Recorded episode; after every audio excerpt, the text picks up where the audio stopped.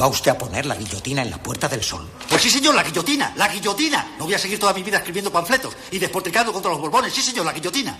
La reina. ¡Zas! Guillotina. Los chulos de la reina. ¡Zas! Guillotina. Los chulos del rey. ¡Zas! Guillotina. Los ministros. ¡Zas! Guillotina. Los obispos que los rodean. Guillotina, guillotina, guillotina, guillotina. Todos guillotinados. Sí, señor, la guillotina. ¿Ha terminado usted? Sí, señor. Vamos a comer.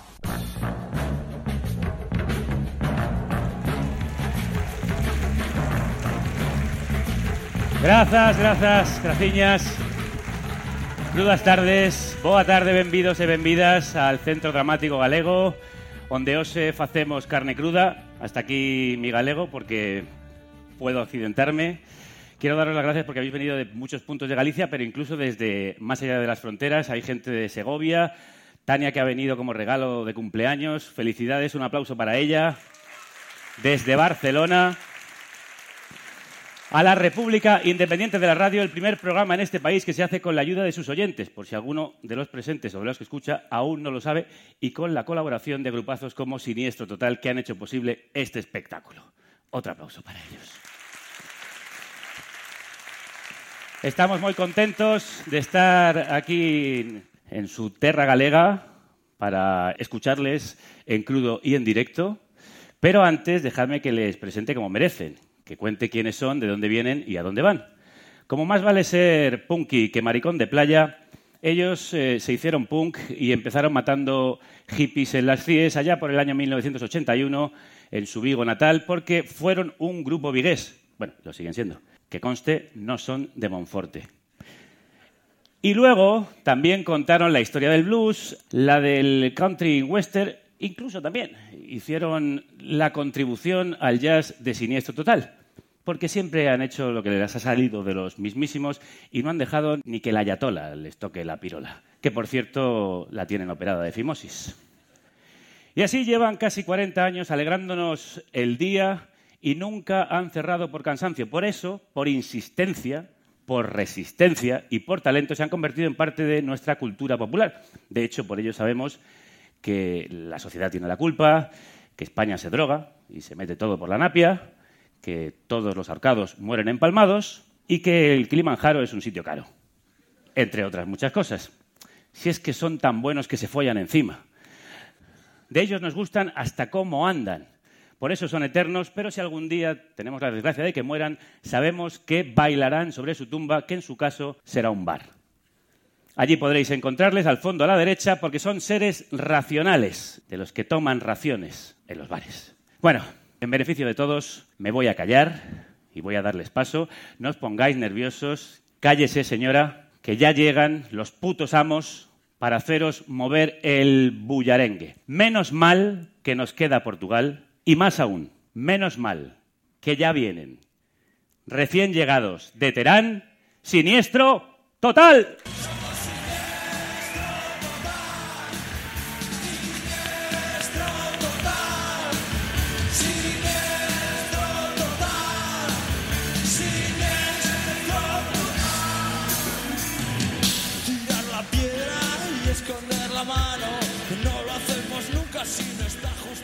Por orden de aparición, Javier Soto a la guitarra, el señor eh, Hernández a las voces y la guitarra también, Óscar Avendaño al bajo, Jorge Beltrán al saxo y una incorporación bastante novedosa, la de Andrés Cuña a la batería.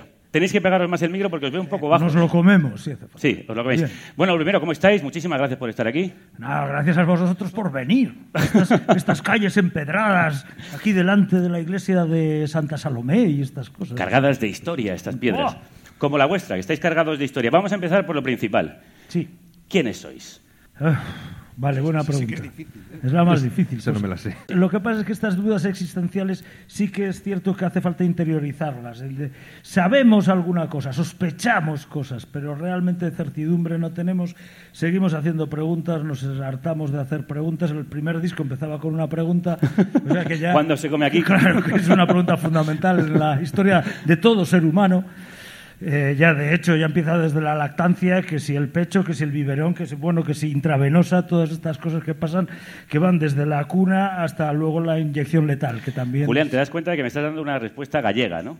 Sí, O sea, obviamente. te hago una pregunta y tú empiezas a hablarme de las preguntas, porque las preguntas son súper interesantes. Se ciña el guion. Sí. bueno, pues en todo caso somos un grupo de rock bastante troglodita. Eh, de- sí, ¡Punk! venimos- sí, Señora, venimos- cállese. Venimos del sur de Galicia, esto es el centro. Eh, ¿Y a dónde hay- vais? Y vamos hacia, hacia el norte. Algunos eh, emigramos hacia el norte. Allí piensan que somos unos espías. En Vigo que somos unos traidores. Y, y, la, y no, pero hacia dónde vamos eh, el, el rock eh, hacia la tumba directamente. Ya está Bueno, a muerto. bailar con zapatos de claqué sobre ella. Eh, claramente, claramente sí. Para lo que nos queda tampoco creo yo que haya que preocuparse demasiado. Sobre ¿no? la muerte del rock, no. Oye, No, sobre la nuestra, la muerte nuestra. Sí, sí. Para lo que Ah, nos bueno, queda. tampoco. Ya, bueno, sí, claro. Pero Oye. nosotros morimos, muere el rock. Bueno, da igual, es el lío. ¿Cómo conseguís estar 40 años sin cerrar por cansancio? Sobre todo tú, Julián, que has estado a los 40, pero bueno, Javier lleva 35. y que se le ve cansado, además. Sí, muy cansado. Mucho menos. ¿eh? Mucho menos. Hombre, aquí por un asesinato te meten menos tiempo en la cárcel. O sea, que no, te- esto es una condena como absolutamente cruel. Pero bueno, se- no sé. de- pues, Cuando no eh, se sabe hacer inercia. otra cosa, acabas así. Claro. Sí, ya que es un problema, ya nuestro psiquiatra ya lo lleva bien. ya. ¿Sabes cuando sales a tomar una y te vas para casa? Sí. Pues esto. Esto se ha liado. Me, me lié. Sí, me lié. No iba a salir y me lié. No iba a tocar y me lié. Iba a salir y me lié. Oye, y os Eso hiciste... es tal cual. ¿eh? Es tal cual, ¿eh? ¿Y os hicisteis punkis por no haceros maricones de playa? Bueno, no necesariamente. Hombre, joder, había dos opciones. Eso fue, eso fue una frase de Reixa. Como tantas, ¿eh? Eh, hombre, eh, eh, claro, es que eh, la, la- la opción era. Bueno, eso lo decía Robert, que era la, opción era o tocar blues o, hacerse punk. Y entonces, claro, porque era lo más fácil. El blues eran 12 compases y 5 notas. Pero claro, luego había cosas como muy sutiles en el blues y tal. Entonces, bueno, pues mejor punk. Y ya está.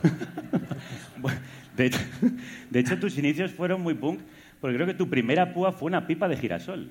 Eso es verdad, pero es que porque no- yo no sí, No sabía, yo tampoco me acordaba. Mira, es- qué horror. ¿Quién Eso, eso te lo- de- Sí, sí, porque era- eh, no, no, había. Yo tenía pipas de girasol y mi hermana tenía una guitarra horrible de, de- de esas de, una tienda de souvenirs o algo así.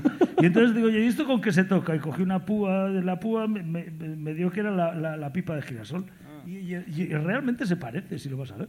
O una pipa de calabaza, quizás. Qué tonto, ¿no? macho. Yo, yo empecé con una moneda de 5 duros. ¿no? Bueno, fíjate, mucho más. Ya, bien. ya- ya tenías más capital. Y es, que, y es que no fue listo, porque con una moneda de 5 duros podía haber comprado un montón de bolsas de pipas de girasol. Tenías púas para morir. Tenías Hostia, púas para podría Todavía seguir la tocando ahora púas. con esas púas. Y encima luego, además, ta- también te alimentabas. Eso un rico. Es, un- es Yo- un yo afrodisíaco. tenía Claro, porque te comías lo de adentro y tocabas con la cáscara. Yo La tocaba con rellenabas. pesetas. Fenomenal. Oye, y- pero es cierto que antes de punk empezaste con Alberto Torrado escuchando a hippies como Genesis y Pink Floyd. Bueno, hippies, Genesis y Pink Floyd. lo Bueno, dudo, Genesis, pero sí, hombre, eran un poco... Tampoco eran muy hippies. Hippies, hippies. Hippies, hippies. Sí. Era, Eh, era, era- Ah, no era hippies, vale, qué desastre. Sí. era- era de los de matar en las CIES. Sí, Yo me bueno. acuerdo que sabían tocar musical box entera los dos. La tenían grabada en casa. Ah, mira. Para avergonzarlo. Lo digo. Sí, qué vergüenza. Sí, llegamos a tocar de Musical Box entera, sí, sí. Sí, sí. Bueno, y no, y no tocamos toda la discografía de Genesis porque bien no quiso. Pero eso era, pero porque, porque Alberto ya, ya paró, porque si no me hace tocar todo, porque Hombre, me hacía tocar las las de Yes, ¿no? Sí, sí, joder, no, las de Yes no, por favor, ya eso ya me hubiera muerto. Bueno, bueno, que tuvo también su etapa rara, que luego también escuchaba a Khan, a Stravinsky, tuvo su momento Hombre, intelectual. hombre, las cosas raras siempre le gustan a uno, sí. ¿Tú, tú eras el, el- el intelectual dentro de un grupo de descerebrados? No, bueno, tampoco. Bueno, descerebrado. Ya, no, al final. Al final la parte Dicho esto con todo el cariño hacia los intelectuales. Sí, Hacia sí, los sí, descerebrados. Hacia los descerebrados. Claro, es que en Vigo había, había muy, muy- muy intelectuales, rompente, Atlántica, pintores y todo eso. Claro, pensaban que nosotros estábamos esnifando pegamento todo el día, cosa que no era cierta. No todo el día, pero, Pero, pero Por bueno. momentos. por momentos.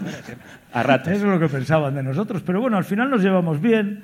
Fíjate, tú, grupo con uno de rompente, pues nada, ahí con Reisa. ahí- Compartiendo el pegamento. Claro, gracias. Compartiendo pegamento. Al final yo creo que era Javier, eso, sí. pégate un poco el micro porque tus comentarios son muy buenos y se están oyendo poco. Sí, sí, sí. Eh, y, ¿Y cuándo decidís empezar a matar hippies en las CIES y montar un grupo punk?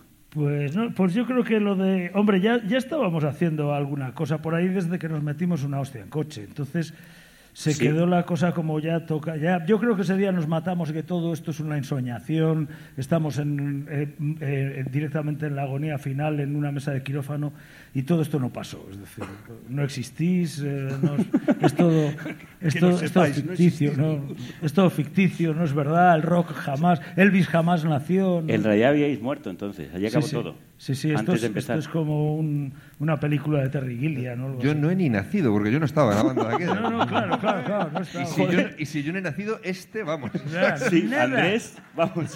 Os vais a esfumar de un momento a otro. Bueno, accidente de coche que además es el origen del nombre del siniestro total, aunque antes tuvisteis la genialidad de llamaros Maricruz Soriano y los que afinan su piano. Sí, pero no. Sí, pero eso fue. Sí, fue un amigo de Copini el que puso Ocurrencia eso. de Cupinis, ¿eh? No, no de Copini, de un amigo. Ah, de un amigo. Es que estábamos en un bar en el, en el Skoll de Vigo, creo. Y, y habíamos grabado unas canciones. Tú estabas pegando barrigazos en los monegros, creo. y, y estaba. Y, Ese tú es Javier. Eh, y entonces, claro, eso era la mili, que es una cosa que ya no conocéis, que sois muy jóvenes. Y, has nacido, y entonces estábamos en un bar y de, bueno, habría que ponerle un nombre a esto, porque grabó Copini una canción de las que teníamos, una, una voz. Entonces estábamos, estaba la tele y va y dice, dice un colega de este, que luego era el tío que tocaba con Ernesto Copini en el Expreso de Auschwitz, grupo increíble de aquella época. Y, la, y entonces de repente salía Maricruz Soriano y dijo, pues mira, Maricruz Soriano y los que afinan su piano, se quedó el nombre. Luego cuando hubo que tomar un poco ya, eh, un poco de empaque, ya fue el rollo de coger el nombre que había puesto la, la, la, la- la aseguradora, la, compañía de seguros. Que también creo que esto lo comentaste tú y fue Miguel Costas el que dijo, ah, pues no es mal nombre. lo Sí, sí, sí, sí, Total". sí, sí, sí, sí, fue así. Dijo, "Ah, mira, es un nombre, porque todo era parálisis permanente de Ribos Arias, sin estado total, era perfecto. Claro. Sí, sí, solo lo dijo Miguel. Claro. Se estaba viniendo abajo el sistema entero. Sí, sí, sí, sí, no, no era así, sí, Bueno. parálisis permanente, qué chorrada, sin estado total. Nosotros ya vamos a la última fase. Sí, sí, ya mu- mucho más allá. Bueno, y, y luego viene vuestra primera maqueta que además grabáis con una grabadora TEAC que te habían regalado. Sí, de segunda es- mano. Sí, Sí. que se la llevas a Jesús Ordovás, que tarda un tiempo en ponerla. No sé Sí. si dudabas que por la rudeza de las letras Yo creo tuviera yo- miedo de ponerla. No, él, él lo confesaba, que no, que no se atrevió a ponerla de entrada, que, que las canciones más bestias que no se atrevía, que estaba buscando una canción que colara en Radio Nacional. Acabó poniendo, eh, radiando Ponte en mi lugar, una canción así que estaba como un poco más apartada, pero las cosas tipo Ayatola y eso es que no se atrevía. Y luego, luego de repente ya empezó la- a poner canciones y se quedó como la... Y además también hace falta ser bestia, porque yo fui con una, con una cinta de, bobina así y iba como una docena de canciones, yo qué sé qué. O sea, nadie manda una maqueta de, de- de- de- de más de tres canciones. ¿no? Bueno, pues nada, ahí fueron todas. De ahí este- se quedó con, con- con- las fue poniendo todas y ahora, Porque la digo, gente además las pedía ya. ¿Eh? Que la gente las pedía. Sí, en- hombre, mira, luego fue la base, la base del primer disco. Va- va- fundamentalmente cogimos las canciones, ahora las regrabamos un poco en condiciones y ya está. Bueno, primero disco. creo que las publicó algunas de esas canciones Servando Carballar, eh, Dro, Sí. el cantante y fundador de Aviador Dro, en aquel primer EP que se llamaba Ayudando a los enfermos. Sí, bueno, eso es posterior a la maqueta y regrabamos algo eh, como si fuera la maqueta. Se inventó Servando, que estaba grabado en directo en un club botafumeiro, que no entiendo por qué a nadie se le ocurrió montar un, un garito en Vigo que, no, se- que se llamase eh, Claro, Club Botafumeiro. la petas, ¿no? Claro, es decir, ¿no? la historia ya la tienes, solo hay que montar el... Solo había que montar el bar y nadie lo hizo, nada. El gremio de hostelería de Vigo estuvo muy lento. Y, y nada, y eso, y luego ya grabamos el LP porque el primer EP se había vendido y bueno, pero ahora que... Decíais que lo vuestro entonces eran planteamientos iconoclastas y neodadaístas, punk rock gallego contra el aburrimiento general. Pero tan aburrido era el Vigo de los 80. Era, era, era. Era triste, aburrido. además. vamos. ¿Sí o qué, Javier? Era, era bastante aburrido, sí. Sí, era muy aburrido. Bueno, también de la época... Yo estaba se- estudiando, no sé. Lo tuyo sí que era aburrido. Hombre, era la, el- el- la crisis del sector naval era, fue terrorífica, la ciudad estaba eh, sumida en una depresión casi real, o sea, quiero decir, aparte de la depresión económica, la depresión psicológica de una ciudad eh, hecha polvo y aparte de una que veníamos de una época realmente triste, todo gris, la policía era gris, la televisión en blanco y negro, solamente había un poco de color rojo en las procesiones que había sangre, ¿no? que era un poco más bonito. pero- Menos mal. Pero nada que mataban más. gente ahí. Sí, sí. Pues ya casi no quedan procesiones. ¿eh? No, no, no, si no las hubo nunca, las había en Valladolid, yo qué sé, no sé, en un sitio raro de esos. Pero no, lo- no lo veías porque la televisión era en blanco y negro, luego estaban prum, prum, prum, y no te sí dejaban que era cantar ni bailar. Yo recuerdo el primer bar que abrieron en Vigo por la noche, de esos de ir por la noche, que era Cernada de Boura, creo. aquel Sí. Debió ser el primer bar que hubo así en Vigo por la noche, desde que no... Eso Sí. no sé, Bueno, 81, eh, por ahí. O sea, no era tan aburrido, al menos para vosotros, como puede verse en el mítico vídeo de Menea el Bullarengue.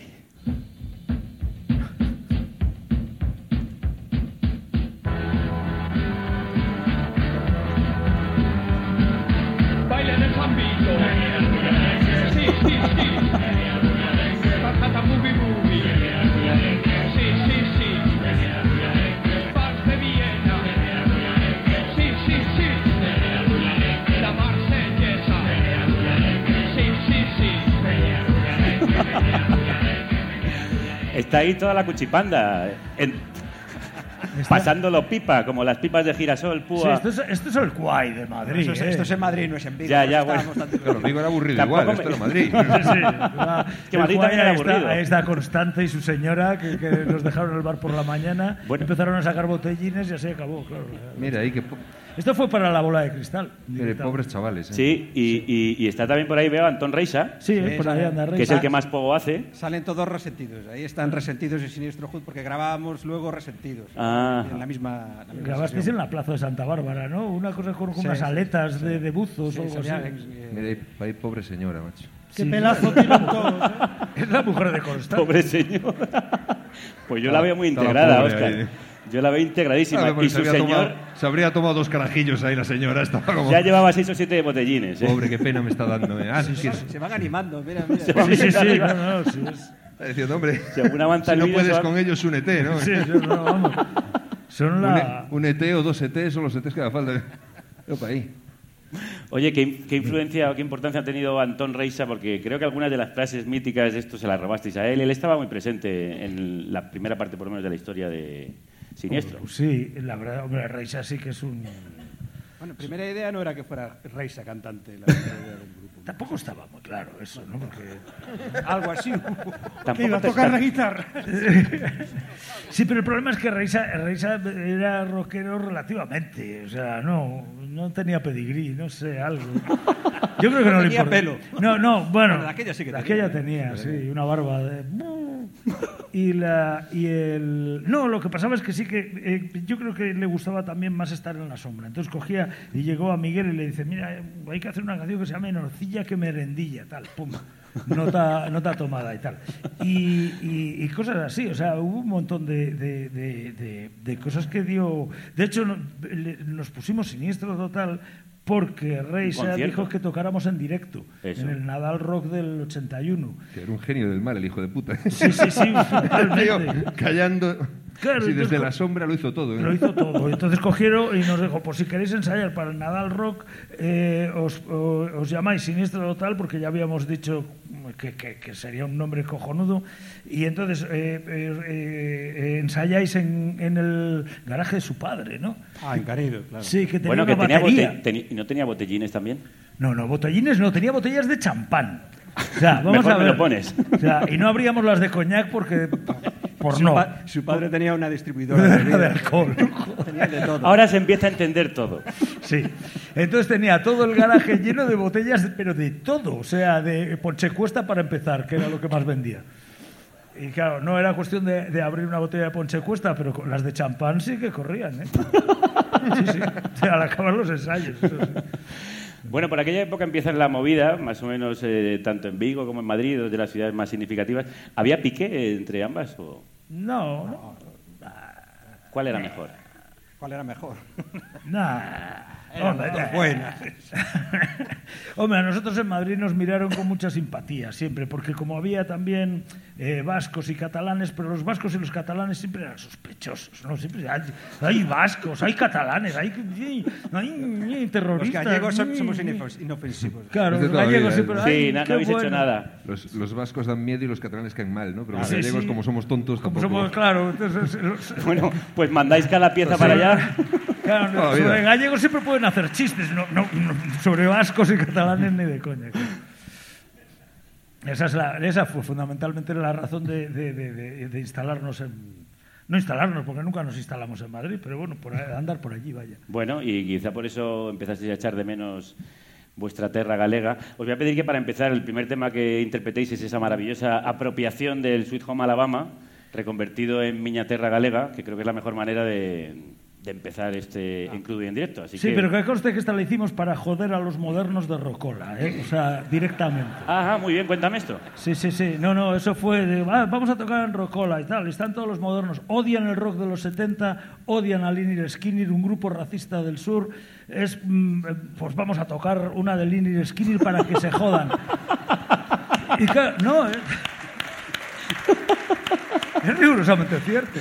Era con Pepo Fuentes y tal, ahí, ahí pues, ¿no? conspirando para joder a los modernos y tal que iban a ver a Siniestra. Ay, mira qué grupo tal más guay. Y entonces, coge, "Ah, pues os vais a joder. Y, y pu- pusimos de sintonía una de Jethro Tull y luego tocamos. Hombre, fue buenísimo. Aqualung. Y, y entonces cogimos y tocamos esa y creíamos que se iban a enfadar y nos iban. ¿Qué va? Les encantó, estaban felices. Y digo, pero esto, esto no sabían tonto". qué era, No, yo creo que no. Bueno, de hecho, alguien dijo que era una versión de maneras de vivir. Recuerdo una No, alguien, no, un periodista. Sí, sí, no, no. Una en- crítica. ah, una por eso crítica. sí, en el diario 16. Yo me acuerdo de esa crítica. sí. Eso no es alguien, eso es un periodista. Sí, sí, un periodista, no era, no era alguien, era un periodista. Es que sois así. No era una persona, era un periodista. Era un periodista, sí. Bueno, ¿por qué nos la tocáis? Venga, dale. Venga, va, dale. Bueno, ahí va el siniestro total.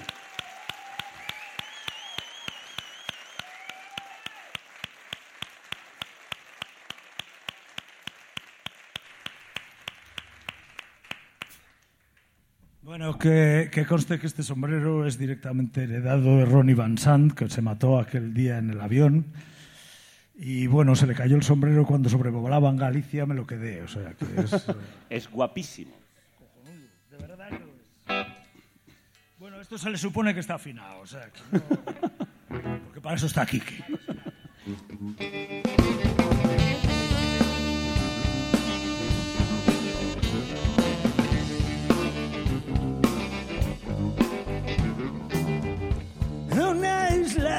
Caribe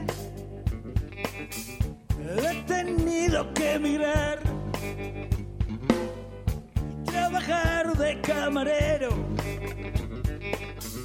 Lejos, lejos de mi hogar, de mi hogar.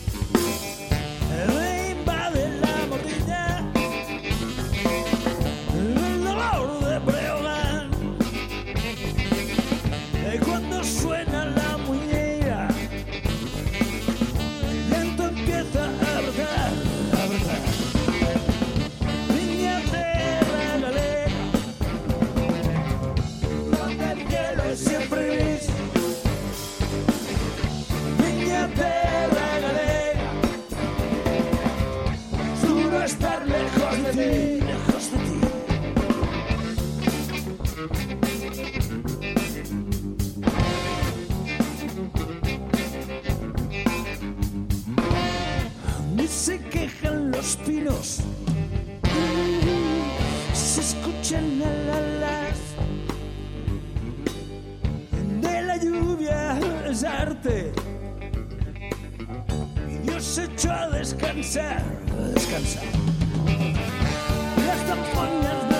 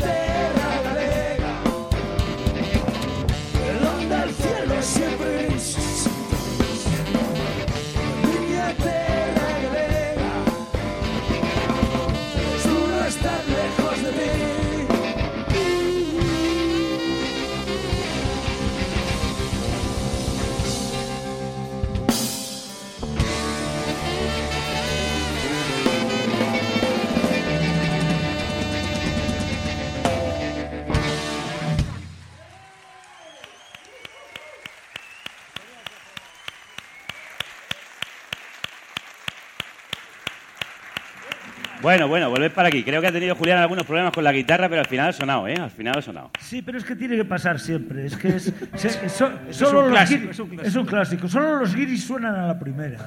No se sabe por qué, pero llega un grupo guiri, pero el peor grupo guiri que jamás y suenan a la primera como un Igual cañón. paga mejor a los técnicos Eh, también. Igual sí.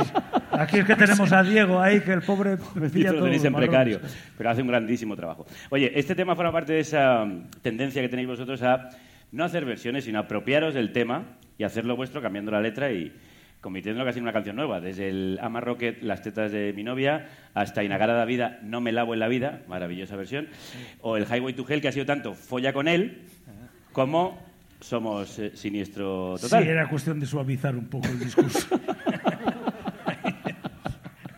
Bueno, a veces follar con él puede ser un siniestro total, pero... ya, ya, ya, no sé, pero bueno, no sé, no sé qué, es- no sé qué es más. era, ¿No, pero- ¿no habéis tenido ningún juicio por apropiación indebida? No, no, en realidad no. Eh, No, bueno, yo creo que la gente de Liner Skinner nos debe estar muy... De, de hecho, aparece registrada la canción en su, en su, su registro en, la, en autores de Ajá. Skinner. Pone, O sea, cada vez que la tocáis vosotros, Alabama, sí. también conocida como Miñaterra Galega. ¿eh? O sea, o sea, no, no, eso es cierto. Debería ser al revés. Eh, bueno, sí.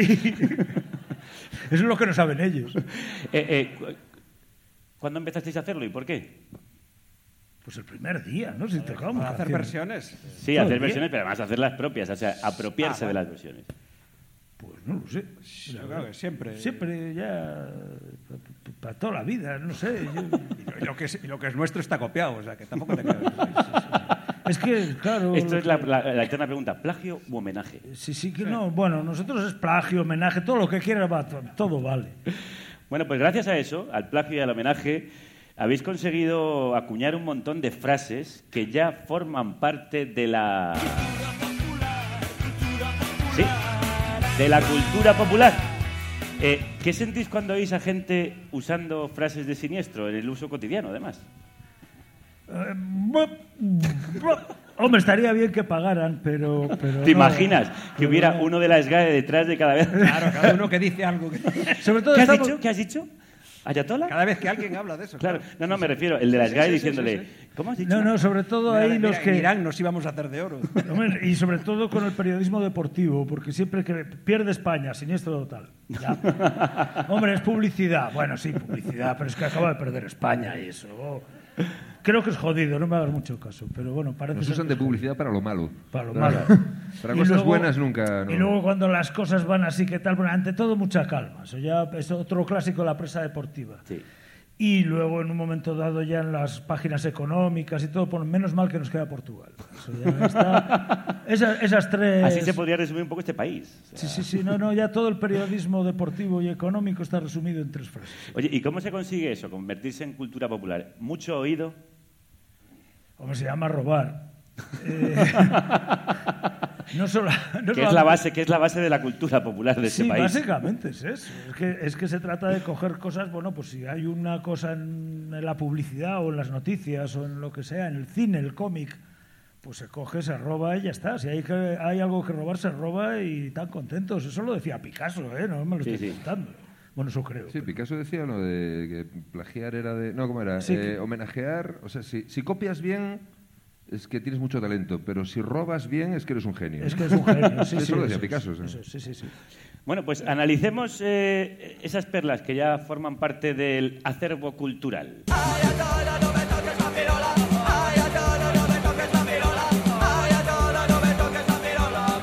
Una frase de una profundidad y una rotundidad incuestionable. Sí. Eh, eh, ¿Cómo se os ocurrió esto? las noticias, era la revolución iraní, era estaba Khomeini, estaba, bueno, era la primera frase, yo me acababa de levantar, estaba el telediario, me levantaba pronto. Bueno, ahora está otra vez ahí la cosa por, por Irán bastante Sí, era un bastante momento en que aquello estaba que uf, que ardía, era bueno, ardía sí porque además estaba era cuando empezó, bueno, la revolución iraní fue antes, pero esto era el momento de la guerra con Irak, ¿no? Que fue una guerra horrorosa además, o sea, fue realmente dantesca.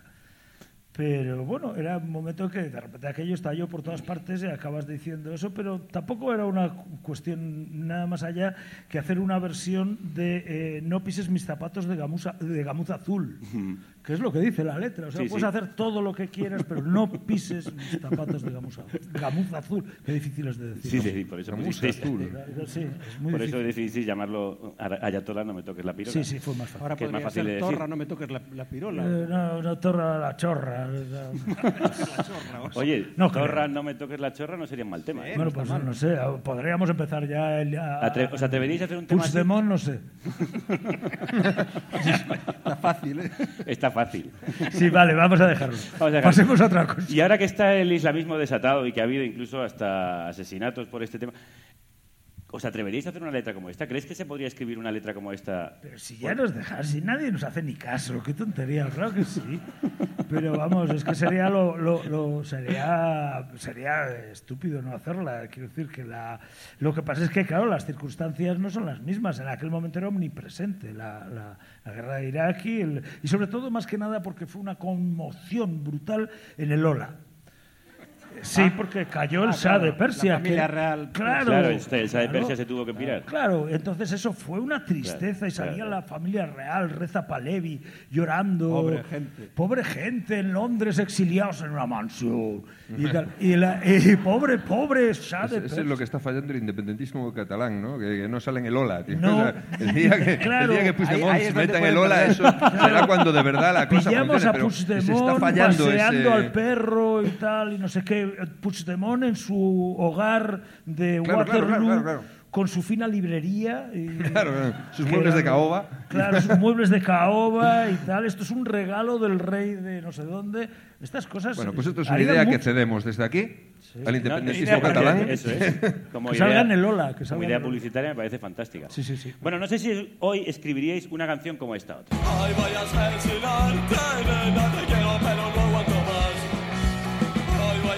Con tu madre, con mi hermano y mi mamá, con mis hijos, mi mujer y mi papá, te acuestas con todos a la vez y si yo estoy delante te da igual, hoy voy a asesinarte, nena. Bueno, es poliamor, ¿no? Ya para empezar. Es una canción de poliamor, ¿no? Sí, es una canción de poliamor. No, lo que pasa es que, ¿por qué no? El problema está en que confundimos mucho las cosas. Lo que diga la letra de una canción le pasa a un pobre personaje que le pasa a todas esas historias. No es que nosotros compartamos semejante, semejante historia, Dios mío. El, ah, pero lo decía José Le- Santiago, decía, ¿no? Si es que, claro, en una novela, o en una serie de televisión, en un cómic puedes poner lo que te dé la gana. Ahora, si lo pones en una canción es que tú opinas lo mismo que el, el- protagonista. No, lo mismo que una novela en primera persona no, comparte, no es necesariamente la opinión del autor. Es que es así, o sea, Pascual Pero- Duarte está en primera persona. Sí.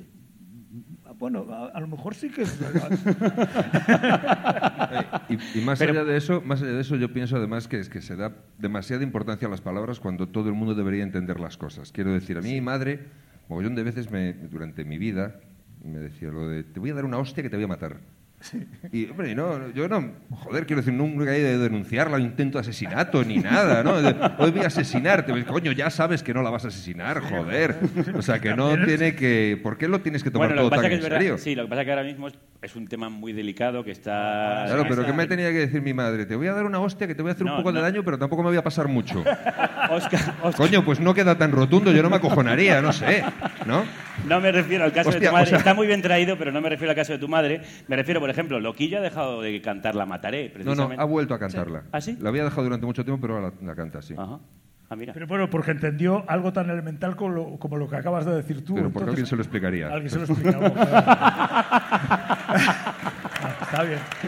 Está bien, está bien, Aquí bien. está recibiendo todo el mundo, ¿eh? bueno, pues no sé eh, si hoy pues, se podría decir, vosotros sí diríais alegremente esto. Matar hippies en las CIES, por ejemplo, lo diríais, ¿verdad? Vamos con ella. ¿No? Ah, no. Esto yo lo diría sin miedo ninguno. Sí. y, y lo de qué tal homosexual? Pues joder, o sea, ya es brutal, claro. o sea, que esa es la- esa- era- se trataba de que rimara todo. Eh, eh, eh, que los, obreros del metal. eh, Además, ¿qué pasa? Que no le puedes decir que tal homosexual. o sea, que- claro, es que ya es que dices, bueno, Pasa, ¿qué puedes dices? decir. bueno, ¿no? mira, me, me- me viene bien ¿Qué esto. tal eh, hombre o mujer de opción sexual minoritaria LGTBYX. LGTBI, ¿no? LGTBI y tal, no, no sé. Bueno, ¿Qué, me qué viene hay muy- que decir?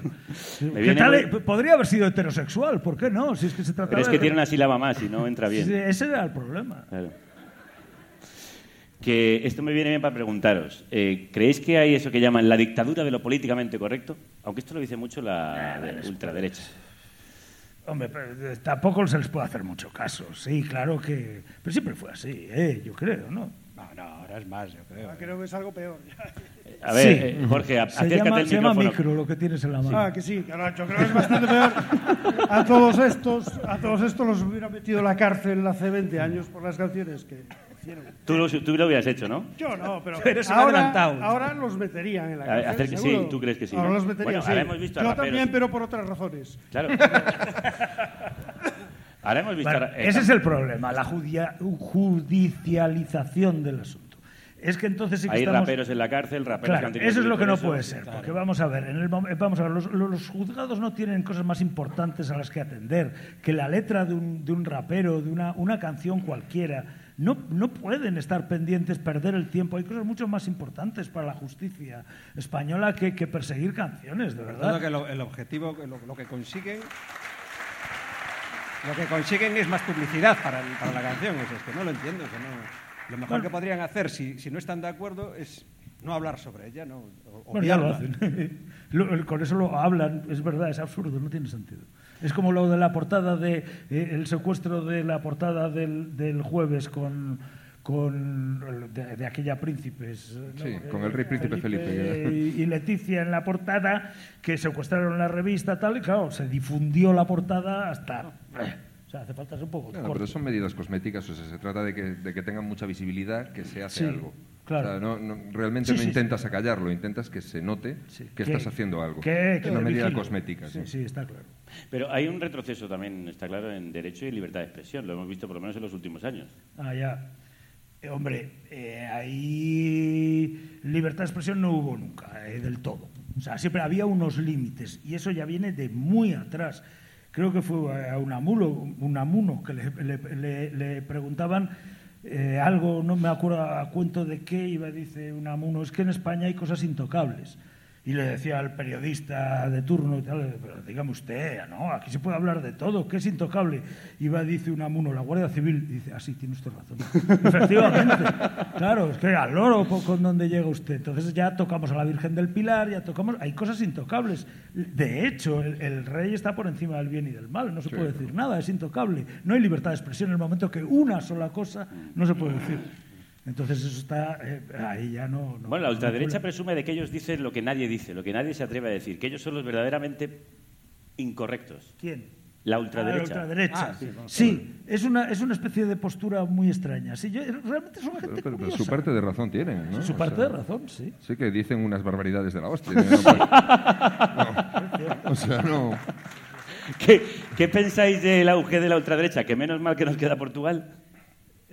¿De qué pensamos de, perdón, lo anterior? De- del ex- De- del- de- del del auge de la de- ultraderecha. Ah, Bueno, aquí en Galicia no hay mucho. No es- por lo menos Vox no tiene. ves, ya estamos haciendo publicidad.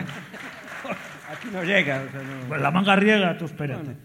por ahora. Ya, no, lo que pasa es que eh, es- llevamos toda la vida, pero de verdad, toda la vida suspirando porque en España hubiera una separación de un partido de derechas de la ultraderecha, que estaba metida dentro del Sí, partido de derechas, cierto. y decíamos, mira, qué bien, en Europa lo tienen muy claro, está el partido de derechas y la ultraderecha de salvajes fuera. Y así tienen muy claro dónde está quién está dónde y dónde está quién. Y entonces en España eso nos vendría muy bien. En el momento que lo hay ya nos quejamos. Es que aquí no estamos contentos con nada, hombre.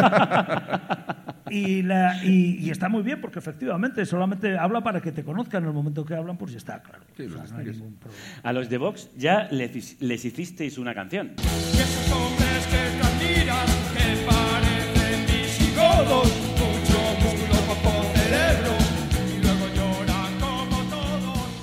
Sois como los Simpsons, predecís el futuro. No es difícil, ¿eh? De verdad, no hace falta más que echar un vistazo al periódico todas las mañanas. Bueno, pues hablando de cosas a extirpar, otra joya de vuestro pensamiento. Piensas que se trata de algo muy sucio, pero solo tienes que cortar tu prepucio. Bueno, eh, este es el momento más delicado de la entrevista y el momento al que yo quería llegar realmente. Esta es la excusa por la que hemos venido hasta aquí. ¿Alguno está operado de fimosis? Óscar Avendaño, por favor, cuéntanos tu experiencia. Gracias, gracias por el testimonio. El diario de Patricia, esta noche, Óscar Avendaño, operado de fimosis. No, pues nada, que tenía que operarme de fimosis, eso era un hecho. Entonces un día mi padre me dijo que había un sanatorio al lado del, del bar que tenían mis padres, había un sanatorio. Me dijo, vete allí que te van a ver para operarte y tal. Yo llegué convencido de que aquello iba a ser solamente un vistazo y tal, y el tío me dijo, siéntate en esa camilla. Y yo, ¿cómo qué? Y de repente entraron como ocho enfermeras, que yo no sé para qué hacían falta tantas, sinceramente. Y el tío estuvo haciendo bromas todo el rato sobre mi pilila. De aquella pilila. ¿Cuántos años tenías? ¿Eh? ¿Cuántos años tenías? Tenía como 14, Ajá. por ahí.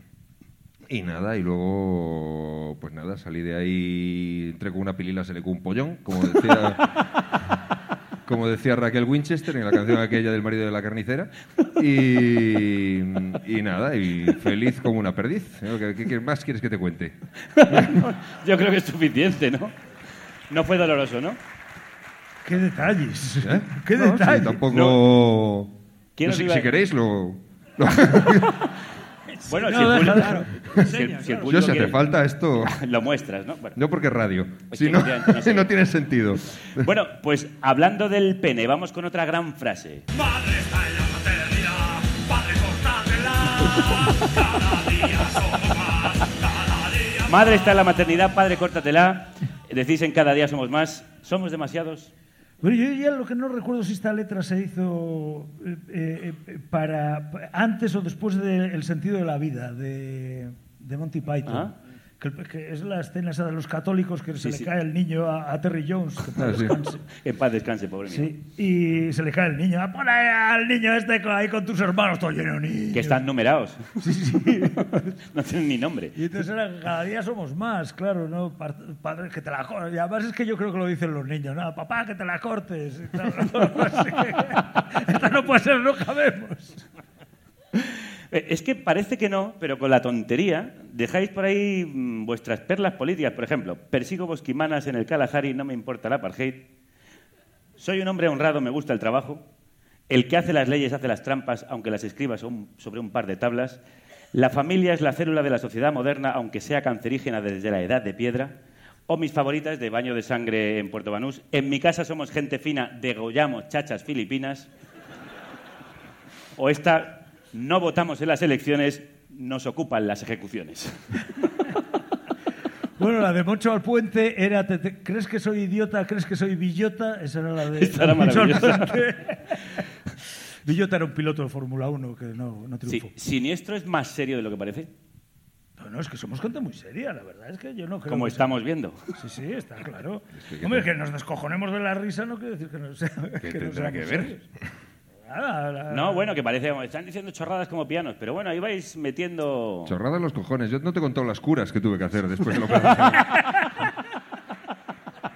No, la verdad es que hasta el Chorradas, cuidado, eh. Chorradas, chorradas las justas. Aquí reímos, pero ya las pasé putas. eh. El dolor va por dentro, la procesión va por dentro. Ay, eh, luego, eh, sí, quería preguntaros esto. Mm, ¿Había algo de punk antisistema en el cachondeo padre con el que nació eh, Siniestro? Hombre, en realidad el odio al Estado está latente ahí por todas partes, ¿no? Es una... Hombre, sí, sí, de alguna manera era, era cargarse cosas y además letras de, de- de- como de los Ramones o cosas así también eran así, o Frank Zappa, realmente Frank Zappa, las influencias de las letras eran muchas.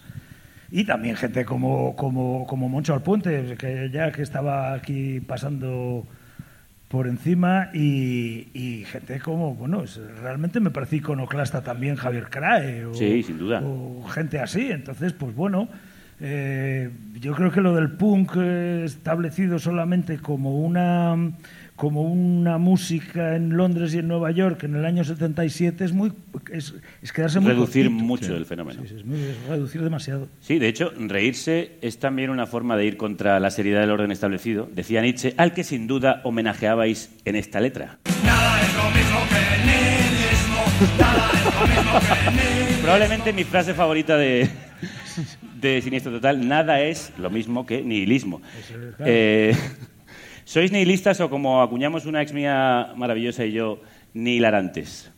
Ni hilarantes, qué bonito. Eh, hombre, pues no, no es incompatible, ¿no? ¿No? No. Pues entonces, Bueno, sobre eh, todo, hay nihilistas que son un poco plomizos. Ya. Yo os veo como nihilarantes. Sí, más. claro, es que depende de lo que entiendas por, por claro, el nihilismo, qué bonito.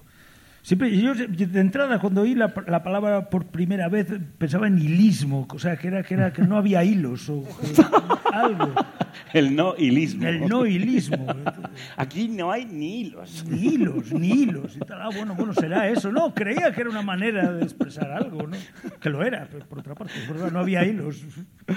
Ay, bueno, podríamos seguir hasta el día del juicio final repasando vuestras grandes frases, pero vamos con la más mítica, la más coreada, y además la vais a hacer en directo. Bailaré sobre tu tumba. Bueno, vale, ala, ya. Venga, Ya la sí. No, venga, va. Anda, va. Hacednos ese favor.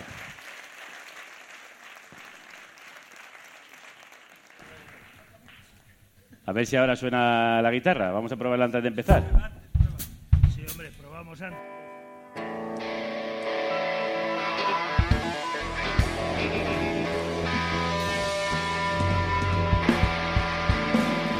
Creo que funciona.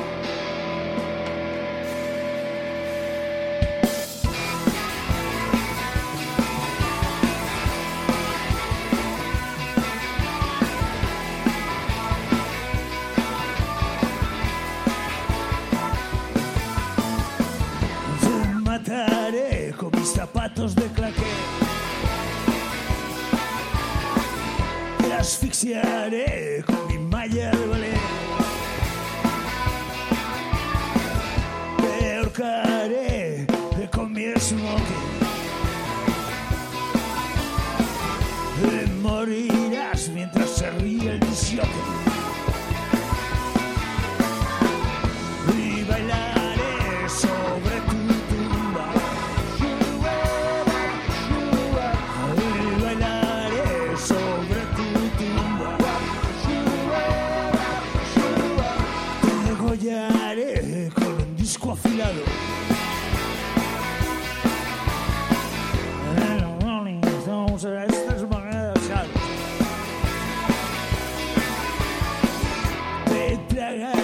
la colección de casetes.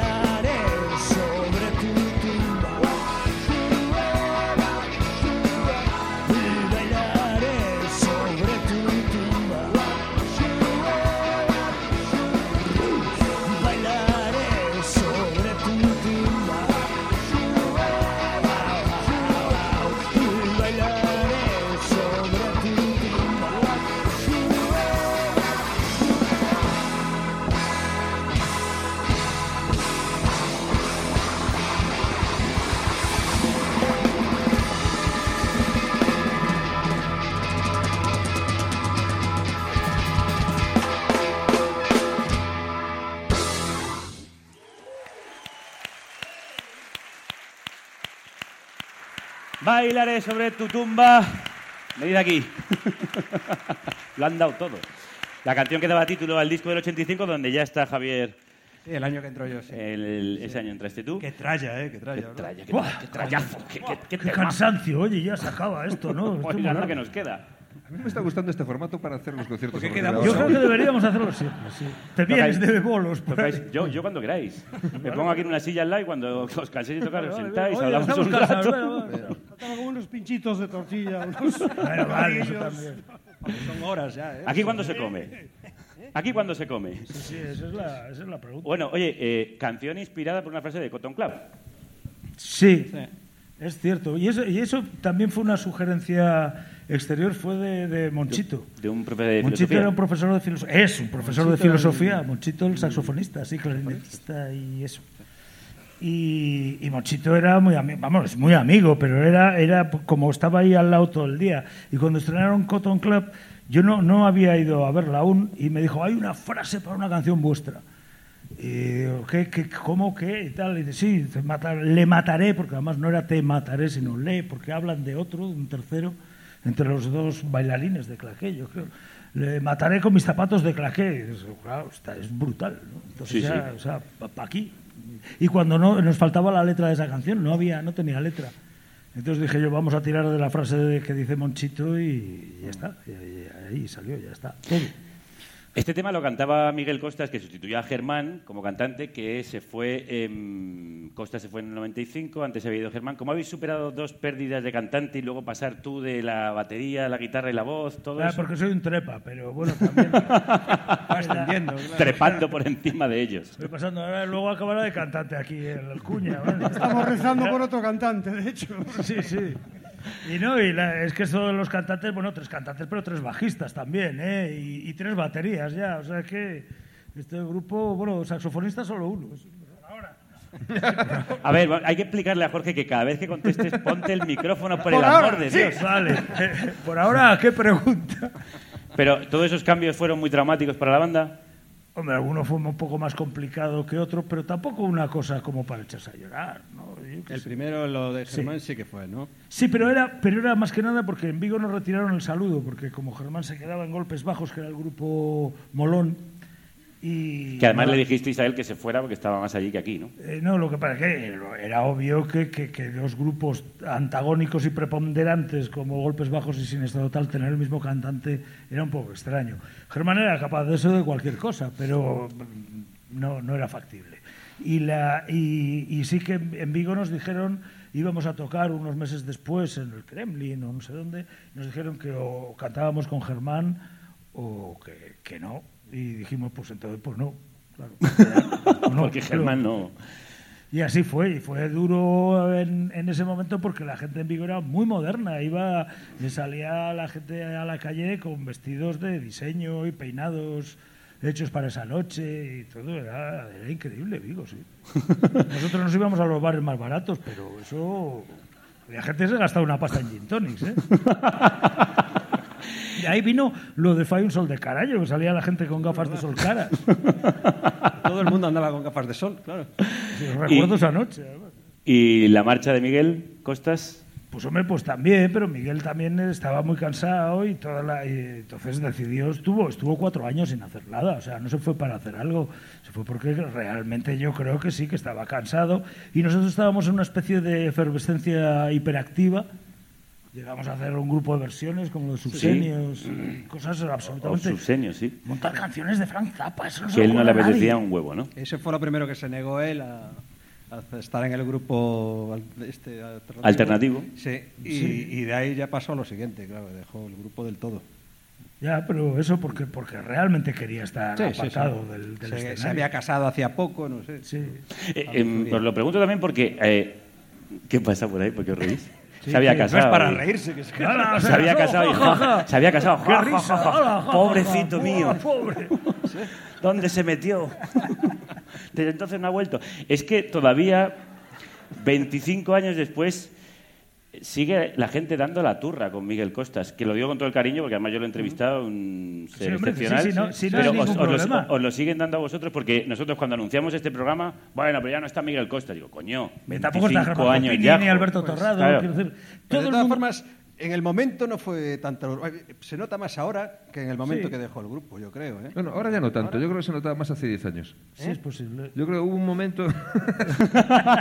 Aquí el polemista. Que, que parece un chiste, pero no lo es. Yo creo que el momento en el que, bueno, dije hace 10, pero en realidad quería decir hace 20. Yo creo que el momento en el que yo entré en el grupo, que hacía como 5 años que lo había dejado Miguel o 6 o tal, ahí se notaba la hostia. Ah, bueno. Ahí se ser, notaba la hostia. En el la momento gente, yo no recuerdo. La gente ahí era muy pesada. Ahora yo no lo veo tanto ya. Hombre, ¿sabes qué pasa? Que, la, que, que- que hay una cosa que también es cierto, la gente es injusta. Es decir, todo el mundo que ha pasado por Siniestro Total eh, eh, eh, significa la historia de Siniestro Total es la gente que estamos, la gente que estuvo Claro. y todo lo que pasó alrededor. Y no solamente esa gente, sino si no llega a ser por Oscar Mariné, la portada del primer LP fue fundamental para que Siniestro Total exista tal y como somos. La de los Dalton. Sí, claramente, porque llegó a las tiendas, la gente que los papás se la compraban a los niños el disco porque creían que era para niños. Estuvo muy bien, ¿eh? Una, una estrategia punk. Es de- un genio el Carmarinés. Sí, sí, La Marinés verdad es que las cosas para niños se venden muy bien. Claro, y de hecho Siniestro Compran Total cualquier cosa, los Sí, sí, sí. No, no, y además Siniestro Total es un grupo para niños. Yo siempre me acuerdo, oye, que mi niño es que le encantan las canciones de Siniestro. ¿Y cuál? ¿Cuánta puta yo que viejo? Vale. Bueno, Te van oye, a quitar al niño. Sí, te van a quitar al niño por ponerle eso.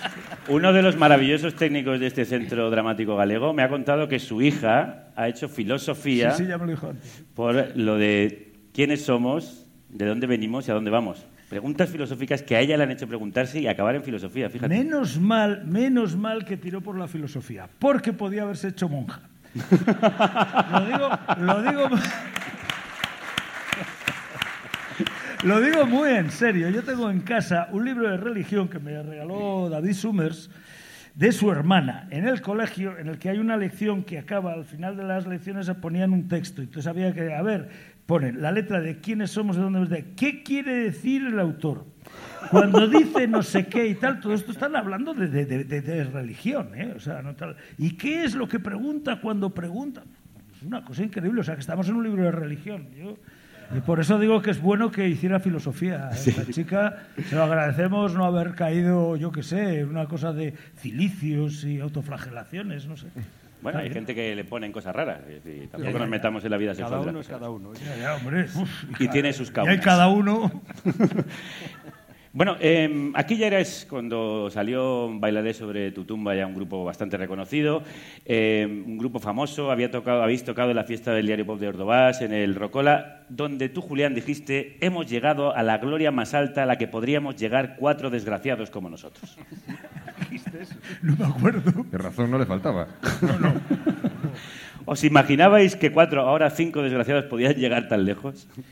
Eh, no, de hecho yo creo que aparte de eso, que tampoco está mal, no me acordaba, pero yo creo que la mejor de- definición eh, fue en, en- en una, después de un concierto de- en Barcelona, salió la crónica y hablaba de, de una panda de cinco cuarentones o cincuentones disfuncionales eh, haciendo rock. No- fue hace mucho. No, no, no, no. Ah, eso refiriéndose a vuestro concierto. Sí, sí, sí. sí, sí. Era, era de eso, de cuarentones, cincuentones disfuncionales, cosa que nos encantó. nos- es cierto, o sea, dedicarse al rock. Lo ha clavado. Es Puta totalmente disfuncional. Este tío está entendiendo realmente lo que está pasando aquí. No, no, está claro. que ¿Cuál ha, les cuál- hace falta ser cuál ha sido la cima de vuestra carrera? ¿Eh? La cima de vuestra carrera. Bueno, pues esa, esa crítica. Esa crítica, bien. sin duda. Sí, sí. ¿Y el momento más patético, el momento más bajo? Eso me está por llegar. Peleáis duramente cada día por Eso, conseguirlo. eso siempre es una. Siempre es- puede es ser lo que, peor, es lo eso que es lo que nos mantiene vivos. Sí, Saber porque- que siempre puedes superar ese, Sí, porque, ese peor porque, momento. porque vamos poniendo escalones realmente Claro, altos. claro, claro. ¿eh? O sea, vamos, vamos subiendo. Bueno, pero contadme a uno de esos escalones que todavía está por superar. Sí, sí, no, el ridículo más espantoso sí, se, se puede hacer. ¿eh? Yo, yo, yo, yo sueño todas las noches con el ridículo más espantoso, pero, pero, pero aún no llega del todo, es verdad. ¿No ha habido ninguno así que haya estado rozando el ridículo más espantoso? No sé. Yo una vez me caí en el escenario, que es bastante sí. Eso aquí no le pasa, tío. Eso a Yo quién me no le acuerdo una vez que me caí dos veces seguidas en la misma canción. tío. Ah, bueno. Pero sí. a decir no, había, como, había como un cable y era en cuanta putillo que viejo. Entonces nos íbamos para adelante a hacer la tontería que hacemos adelante y tal, no sé qué. Y yo pisaba el cable, el cable rodaba la hostia y me caigo solo. De aplausos, que sigo tocando, me levanto como puedo y tal. Vuelvo para adelante porque me toca ir para adelante otra vez, vuelvo a caer en el mismo sitio. paf, y de repente miro para arriba y te veo a ti diciendo, ¿qué me hace rockero? Eso estuvo muy bien, una cosa de Alberto Torrado, el bajista. Una vez se cayó, también en un concierto en Coruña, recuerdo, y se, se cayó al suelo, se levantó todo digno, esperó a que acabara la canción y dijo, no te tires que hay cristales. Sí, yo recuerdo eso. No te Pero tires. esperó al final de la canción. ¿eh? Que hay que- Vamos, que obviamente es muy de bajistas hacer el ridículo. ¿eh? Lo de caerse. Caerse. Caer muy bajo. Hombre, es que es un instrumento como para caerse. Es el- es el bajo. Es instrumento bajo.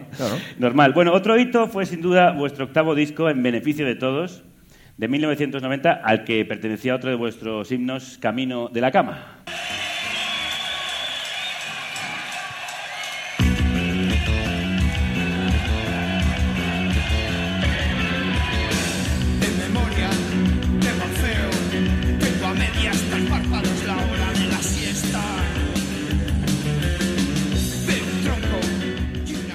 Un disco que, como su propio nombre indica, hicisteis en beneficio de todos. Era lo que ponían en el metro de Madrid. No, es cierto, es Sí, cierto. sí. Yo, yo iba en el metro todo la- todo- todos los días hasta, hasta el estudio y en el metro había un, en, en las puertas había unas pegatinas que ponían en beneficio de todos, entren y salgan rápidamente, no obstruyan las puertas. Estaba bien, era lógico, estaba bien. Ahora son todo dibujos, no. Pero de aquella, eh, la gente con una navaja rayaba el. Sí, entonces, bueno, Co- Entonces, eh, es- el, el texto se convertía en una cosa realmente obscena. Que era, el pene de todos entre y salga rápidamente, no huyan las putas. El, Claro. ingenio, el ingenio español, esto es una cosa... ¿Cuánto tiempo tardaría el hombre en hacer eso? Ese fue probablemente uno de los primeros grandes memes. Sí, Claro, sí, claro. sí, sí, un auténtico meme, pero vamos. Y claro, como notabas las otras letras, por eso pusimos la- el texto en rojo y en negro. Hicisteis hasta camisetas con aquello. Claro, entonces si, lo- si ves el texto con un plástico rojo, lees solamente la parte negra y lees el texto obsceno del Metro de Madrid. Después, además de las míticas camisetas de Ante todo, mucha calma, llegaron las camisetas de En beneficio de todos, no me deis más de beber. En beneficio de todos, cállese, señora. En beneficio de todos, entren y salgan rápidamente, no obstruyan las puertas. Quiero que completéis la frase. En beneficio de todos, Javier. ¿Cómo? Completad la frase. Ah, No es tan difícil el juego. Entonces hábleme más alto. por favor. Estáis un poco tenientes, eso lo, lo estoy viendo. ¿eh? Sí, no, no, no, esto es serio. ¿eh? Esto a es mí me serio. operan dentro de unas dos semanas. Calla, calla. yo estoy esperando que me operen. Eh, Estás tardando. Una pregunta difícil, ¿eh? Venga, en beneficio de todos. Es de respuesta rápida. Lo primero No, no me dé más de beber, me parece muy bien. ¿eh? Yo me quedo con eso. Vale. Eh, voy a ir atrás, ¿no? Andrés, ¿no quieres decir nada? No. Esta ha sido la Yo es, gran... que, yo es que cuando hablan los mayores prefiero no meterme. ¿Estás aprendiendo mucho con los mayores? Sí, cosas buenas. Bueno, cuéntanos, ahora que los mayores no nos escuchan, ¿qué cosas estás aprendiendo de los mayores? Eh, pues eso, hacer cosas buenas. Me llevan, me traen. Buenas acciones. ¿Qué tal la vida del rock and roll star con estos ayudos Muy bien, muy compañeros? bien, muy bien, todo muy bien. No abusamos de él todavía. No me puedes tirar, como soy el nuevo, igual luego ya no me dejan volver a tocar con ellos. Pues muy bien. Muy bonitos Sí, ellos. fíjate, el pobre de nuevo hablando y los otros mirándola así. ¿Es un encanto o no es un encanto? Es un encanto. Jorge, ¿quieres decir algo en beneficio de, to- en beneficio de todos? Sí, cierran antes de salir. Muy bien. Julián, en beneficio de todos. Ah, apúntense a- como socios de carne cruda. Yo Muy bien, eso muy bien, muy bien. Joder, macho, que- Eso y es en beneficio de todos y por el bien de la humanidad, además. Pues esto no estaba pactado, qué bonito. No. Te voy a Me besar debes los- una. Sí, totalmente. La próxima va en mi cuenta, Óscar. En beneficio de todos. Pregúntale mejor a este. No vale. Eso no- Es el único que dijo la pregunta. Claro, claro, es la- el único que dijo la respuesta buena, no... Efectivamente, no se puede superar. Bueno, Es que dejémoslo él- ahí. ¿Quieres decir alguna? No, no, no, no. Vale. Pues hablando de superar, Dios me este, libre. fue, este fue el primer disco de oro, que entonces eran 50.000 copias. Ahora yo creo que el disco de oro por 50 te lo dan. El disco, el disco, te- dan un disco de oro de verdad. ¿Es de oro de verdad? No. Ah, vale. No se puede vender en el compro oro, ¿no? Eh, no, era, era, era mierda. Era, era purpurita. ¿Lo tenéis ahí guardado en algún lado? Sí, está guardado. Sí, ¿no? Lo tienes tú. No, lo tiene blanco. Está tirado en el local, me parece. Está tirado en el Con una local. cagada de rata medio- encima. ¿eh? Yo tengo Tiene una cagadas- maqueta de oro de Ordovás. Tiene cagadas de ratas encima, me parece. La segunda pregunta que iba a hacer, la siguiente, no tiene ningún sentido, pero la voy a hacer porque tiene gracia. ¿Cómo, cómo os afectó el disco de oro? ¿Se os subió a la cabeza? Hombre, claro. Sí, hombre. Nos vestimos de smoking ¿eh? para la ocasión. Recuerdo que alquilamos unos ¿Ah, sí? smoking. ¿Para ir a la entrega? Sí, sí. Sí, sí. Ay, qué guapo. Sí, sí, sí. se- Segundo parecía que salía de una boda. Y, Empezó la- Nos afectó, nos afectó porque al día siguiente realmente el dolor de cabeza era... Sí, sí, es verdad. Tremendo, es verdad. Yo acabé muy mal. sí. Sí, sí. Empezó a entrar el dinero a expuertas, a chorrazos, no parar. Sí, no. ¿Para qué nos vamos a engañar? Dedicarse, hombre, es peor dedicarse al jazz, pero el rock tampoco te creas tú. El, el- el rock yo lo veo como el jazz ya, ¿eh? O sea, Sí, sí, ahora mismo sí. Está convirtiéndose en un reducto para cuatro enterados. Tampoco... Sí. Es difícil ahora. Para vosotros como banda es difícil sobrevivir, ¿no? Hombre, no es tampoco... Sobrevivir, sobrevivimos. pero- Difícil, Bueno, difícil, vivir. yo pues, estoy ahí. Vivir, ¿no? ¿Se puede vivir bien de siniestro o no? Y haciendo otras cosas también, o sea, a a la vez, ¿eh? O sea, que, en fin, así. A ver, es cierto que no te levantas por la mañana y eso ya es un plus para dedicarse a esto. Eso Pero luego ya, si quieres comer, comer... Hombre, es que tú pides todo, no levantarte claro, por la mañana sin O sea, comer. ¿hablamos de sobrevivir No o de qué? Sí, quieres estar a todas. Aprovechamos para comer cuando tocamos, que paga el manager.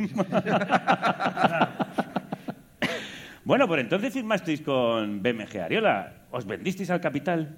No, nos fuimos con el gran hijo de puta antes que el gran, de que el gran hijo de puta absorbiese a Dro, que era un independiente. Ah. Y entonces dijimos, bueno, os- eh, está claro que os va a absorber aquí el monstruo. Y, y dijeron, bueno, no, hay conversaciones. pero- bueno, a ver, sí o no. Bueno, parece ser que sí. Dice, bueno, pero entonces vamos a negociar aquí algo que tal, porque si no, nos vais a vender vosotros a nosotros. Y, y en todo caso, pues negociamos directamente. No, no, tenéis que negociar con nosotros y tal. Luego, si, luego, si la compañía se va a otro lado, digo, no, pues entonces eso no puede ser. Entonces negociamos directamente con el gran hijo de puta. Que, que- que, claro, sí. Y entonces. eh, eh, ¿Y qué tal la pues, relación con esta persona a la que llamáis el, el gran hijo de Cariñosamente. puta? Pues estuvo muy bien porque ya lo dijeron de entrada, que eran unos hijos de puta y, y además coincidimos con Albert Pla allí y Albert Pla eh, lo, lo describía todo muy bien porque, porque decía, no, no, si es que está clarísimo, tú llegas allí, bueno, como habla Alba, ya sabes cómo Sí, habla Albert. Albertiño, y, y entonces eh, eh, tú llegas allí y te dice, tu disco es cojonudo, pero vamos, es que mira, es que vamos a partir con todo. Jódete, Ricky Martin, este tío sí que va a romper con todo y tal. Eso es mentira. Y claro, evidentemente el que parte con todo es Ricky Martin y tú te quedas sin nada, pero eso te lo dicen así, son, son malos, son perversos. Pero Y- tenían unos cochazos. Sí. Eso es- uy, la, la flota de coches en la, en la entrada. Pero ha sido muy tensa la relación con las multis, con el gran hijo de puta. No, Nah, Tampoco tensa, nos íbamos a ir cagando leches y ya estaba. Y ya está, ¿no? Hombre, no- nos fuimos también de BMG porque les pedimos un adelanto. En eso se reía mucho Elvis Costello, que lo había conseguido, había conseguido hacerlo alguna vez. Conseguimos un adelanto que no habían amortizado aún cuando nos fuimos. Estuvo bien. salimos ganando. sí. O sea que las ventas tampoco fueron tantas. Bueno, en el disco que, del que hablábamos, En Beneficio de Todos, y en el siguiente, que fue el directo al que por fin le pusisteis el título de Ante todo, mucha calma, aparece un productor que es importante, que es Eugenio Muñoz, que además ha sido gran productor de Rosendo, de Los Enemigos. Sí, claro, Eugenio es, fue, Eugen- fue- Y, y es un ser excepcional, un ser de luz eh, mm, importante, por lo menos desde mi experiencia. Sí, sí, sí, no, ¿Qué claro. importancia tuvo Eugenio y...? Es que Eugenio, Eugenio estaba, estaba primero como en la sombra de Paco Trinidad. Eugenio, grabamos todos los discos, excepto lo primero, ¿no? Que grabasteis. Yo creo lo primero no, pero luego Eugenio ya Todos. estaba en track. Sí, sí. Y, y ya grabamos en track desde. Ya, ya grabamos el. El segundo estaba grabado a medias, entre, se, hicieron, se hizo cosas en track y cosas en, en Dubletronics. Dubletronics, y el tercero ya fue, el Portugal ya fue todo entero. En, allí ya estuvo Eugenio Sí, desde el trabajaban día. Paco, Trinidad y Eugenio Muñoz trabajaban juntos y hasta que se separaron y bueno. Sobre todo porque Paco ya era un productor de éxito brutal. Eugenio hacía un trabajo cojonudo, nos conocíamos muy bien y realmente con Eugenio fue todo un encanto. Eugenio es un encanto, tío, Sí. es verdad. Y con, y con Rosendo ha hecho un trabajo precioso. eh, Sí, Además, una, Es una, es una de las labores, la de Eugenio en, en la grabación y la- las giras de, de Rosendo, que, que algún día será reconocida en, en los anales del rock español, aparte del grupo de, de- de música electrónica con Luis Delgado, ¿no? de Sí. Mecánica Popular. Mecánica Popular. Que ahora están haciendo giras. Sí, sí, porque Están locos. están reeditando los discos y de repente, claro, hay un interés por la protoelectrónica española. Sí. Alucinas, sí, sí. Bueno, y, y hablando de esos grupos del rock nacional, había ¿vosotros teníais relación con, con ellos? ¿Había buen rollo? ¿Había una escena, podríamos llamar?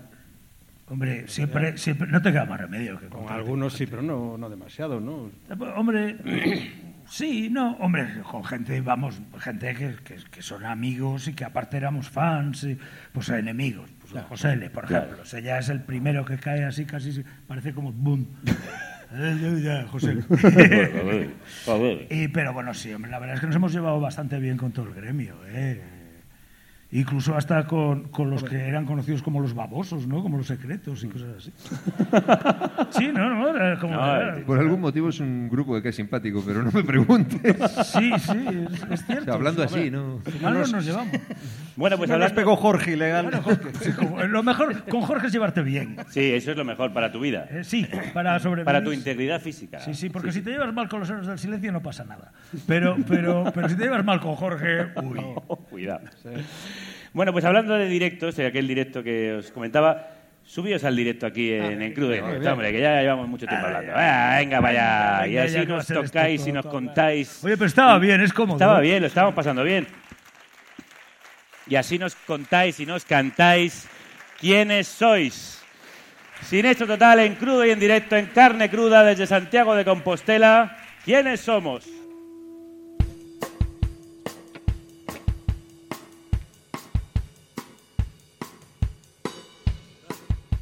Esto empieza en francés siempre. o sea. Un, trois.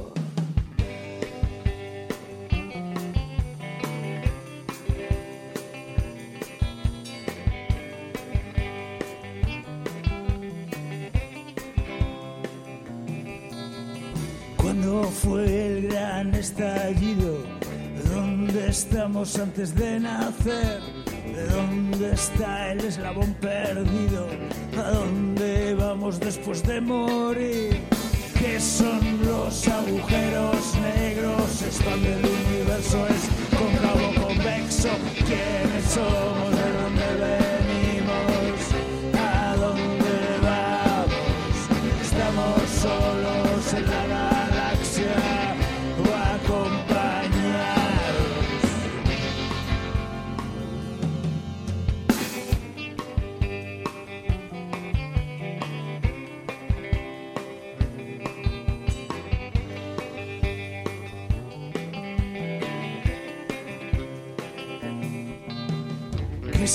Ser? ¿Qué es la esencia?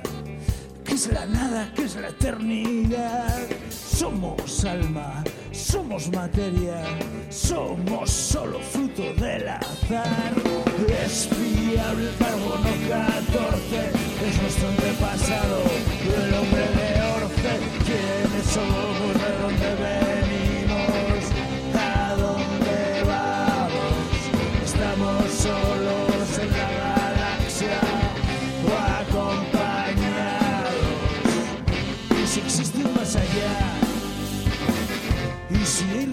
Si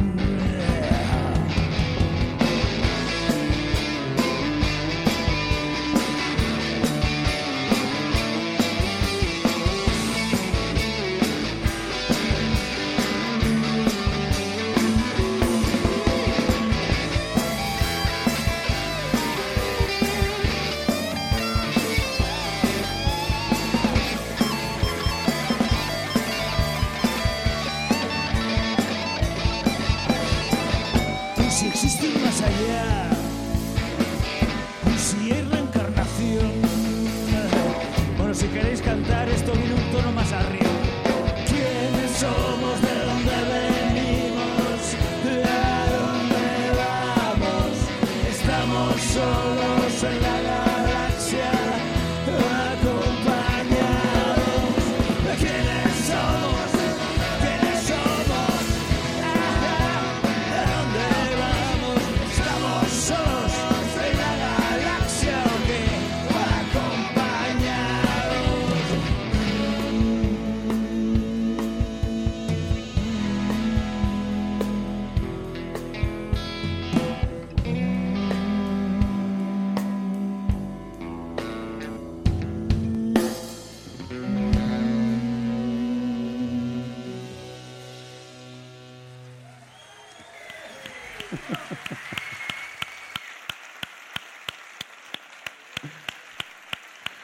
te pasa, Julián? Tanto ir y venir. Si ahora lo bueno es que puedes descansar, ahora tienes ahí como 5 o 10 minutos de descansar tranquilamente. No, no, decía, no, decía que si querían cantar, que lo siguiente iba un tono más arriba, pero Ah. si no quieren cantar, nada mejor. ¿eh? Uh. ¿Qué es un tono? Un tono es una cosa que cuando es co- era como tono y miura y estas cosas. o sea, era- Escritores de teatro. sí, algo así. Bueno, ¿quiénes somos? Creíamos que erais un grupo punk primero, luego un grupo rock y os vais a... a- ¡Oh! Señora, cállese. Es. Bueno, y os vais a Estados Unidos a grabar Made in Japan, ya una eh, hermosa Era pa' contradicción, con Joe Hardy, productor de ZZ Top, Georgia Satellites o Jeff Healy, bluseros de pro, que hacen unos punks, punks gallegos como vosotros en un sitio como aquel con un señor blusero como ese. Pagaban, si pagaba la discográfica, pues... Sí, pero, pero la verdad es que era una, era una cuestión de que los grupos españoles tenían que salir fuera. Entonces estábamos ahí en BMG, estábamos también en, en, la, en la agencia de, vamos, la- la- el management de Radio Futura. Todo el mundo tenía que salir fuera porque si no, no eras nadie. Entonces, eh, claro, dijimos, bueno, pues si salimos fuera, pues que sea, que sea un sitio que, que- que mole. Y lo conseguimos y dimos con este hombre y la verdad es que la amistad duró hasta, hasta hace un año ahora, va a hacer un año ahora en, en febrero, que, que, bueno, que decidió irse a producir a Coros Celestiales, pero que por ahora, hasta ese momento, fue la, la relación más duradera de un grupo español con un productor guiri. Sí. Eso está claro. ¿Qué aprendisteis de la aventura americana? Uh, pues un montón. Hombre, segundo aprendió todo, porque segundo que dejó el grupo y montó un estudio, lo aprendió todo. de la- Él fue allí a estudiar. él, él le sacó partido, ¿eh? mucho partido. Lo vio todo y seguía, seguía consultando a, a Hardy, pero constantemente. Oye, mira, y aquí para estos compresores, ¿qué hago aquí con este rollo? Entonces envío tal Sí, y entonces sí. paso. No sé si, si tú comprime todo. Ya está. Eh, hecho, está- lo comprime No lo todo. comprime Bueno, todo. ¿y, y vosotros qué aprendisteis? Del- de la meca del rock and roll. Hombre, la verdad es que había un montón de cosas que eran las cosas que nos gustaban. O sea, ya para empezar, la música, que la tenías ahí delante de tus narices, en los bares donde ibas a tomar caña, resulta que había una música, estaba tocando yo que sé quién. Pues eso, pues... eh, Diddley, que decías. Claro. Claro. Magic Slim, yo qué sé, sí, B.B. King, pero ahí delante de tus narices. Entonces, claro, eso no es normal, no, no era para nosotros, no era normal. Y luego todo la, eh, libros, discos, que efectivamente era, ahora está internet y puedes echar un vistazo, pero de aquella encontrarte con un libro eh, con las memorias de Frank Zappa y cosas así, o las, eso era increíble. ¿no? Bueno, estabais explorando también nuevos caminos musicales, aparte del camino a la cama, el camino a la barra, encontrasteis luego por ahí nuevas formas de hacer, ¿no? Hombre, más que nada también conseguimos hacer una cosa que, que- por la que suspirábamos, que era grabar todos a la vez. Eso era una, una especie Grabar de en reivindicación. Sí, Sí, coger sí, en el estudio, montar todo el chiringuito. Era un coñazo las grabaciones en este país. Un... Todo es por partes, ahora vas tú, ahora vas tú, Sí, ahora regrabas tú más esto. de un mes en grabar, una cosa que llegamos allí y lo hicimos en una semana. Qué maravilla. Sí, pero mezclado y todo, ¿eh? O sea, nos dio para. Bueno, no, grabado entero en una semana y luego tres días para mezclar. sí, sí. o algo así, o sea, no sé, una. Va, todo entero. Bueno, y luego os habéis embarcado en proyectos muy diversos, desde bandas sonoras, que por ejemplo hicisteis para 800 balas, de Ales de la Son Iglesia. canciones, no es la banda sonora. Bueno, pero, sí, pero las, las canciones de la banda Sí. sonora, sí. Sí, sí, sí. Y no me corrijas, que aquí el jefe soy yo. Sea, Te dije cuando entrábamos que no me pusieras en ridículo. Dile que tienes razón. Sí, sí, sí, sí, sí. ¿Tengo razón? Sí, sí, tienes Por supuesto que tengo razón. Y después hiciste esa gira teatral, espectáculo, no me cambies si no es así, la historia del blues, con Manquiña, contando la historia del blues y vosotros tocando algo que habían hecho también Frank Zappa, los Kings y Rocky Horror Show en los 60 y después Tom Waits y tal. ¿Cómo se os ocurre hacer de repente un musical? ¿Esto era ya Pues, lo que os faltaba por hacer? Pues sí, igual sí, no sé. Quedaba muy bien porque la escenografía de, de Rizabalaga era preciosa y la Manqui, además, eh, analizando ahí el texto y toda la historia, el diseño de Oscar Mariné, la verdad es que estuvo muy bien. Otra cosa es que fuera una ruina, ¿eh? pero bueno, eso ya eso no pasa El nada, arte es ¿eh? así, el arte, todo por el arte. Y luego el disco quedó muy bien. Yo Sí. creo que el disco Sí, quedó yo creo muy que está muy bien. El disco es Sí. precioso. De, de hecho, dice Patricia Godes, que, que toca mucho las pelotas, Patricia siempre, Sí. dice que es su disco favorito. Entonces, oye, no, no se lo voy a discutir a Patricia. Es maravilloso que en Spotify lo habéis catalogado como 1900. 1900. Sí, está. Yo pensaba que era un juego que habéis hecho aposta. O quien haya subido el disco a Spotify está como 1900. Está grabado en 1900. Sí. Ah, bueno. Qué bueno. Y de hecho aparece como primer disco de Ah, es que eso debió Total. ser... Ah, qué bien. Porque eso debió... Ah, claro, claro. Me Bueno, parecía un guiño, claro, historia del blues, 1900. so- somos mayores. Y, y Os luego también... conserváis muy bien. Pero debió para ser- tener viento. Sí, para 20 ser de años. 1900 estamos bien. El, ah, eh, pero debió ser el efecto 2000 eso, ¿no? Porque fue justo en el 2000 ese disco. ¿O estoy yo equivocado? Sí, justo en el ahí. 2000. Ser, sí, sí. Pues fue, el efecto 2000. se- Totalmente. Un siglo para atrás. Bueno, eh, aparte de todo esto que hemos comentado, ¿os queda algo por hacer?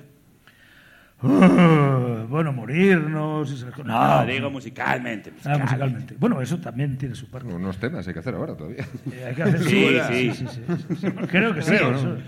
A mí Creo corrígeme sí. usted, que es... usted es el corrígeme que usted, que es el que manda, No, me refiero, digamos, de proyectos, ideas, eh, cosas que estéis Pero es que pergeñando. eso siempre, eso siempre hay como un- una especie de, de- de ramillete, de, de- de florilegio, de... de- Florilegio, No, maravilla. florilegio. Palabra, macho. Maravilla, maravilla. Solo Sí, sí, pienso ya- buscar en el diccionario al llegar a casa. Sí, sí, el no, Larus. es un insulto. Así a ver si va a ser un pecado. Sí, Florilegio. no, a ver, Creo que es usted un florilegio.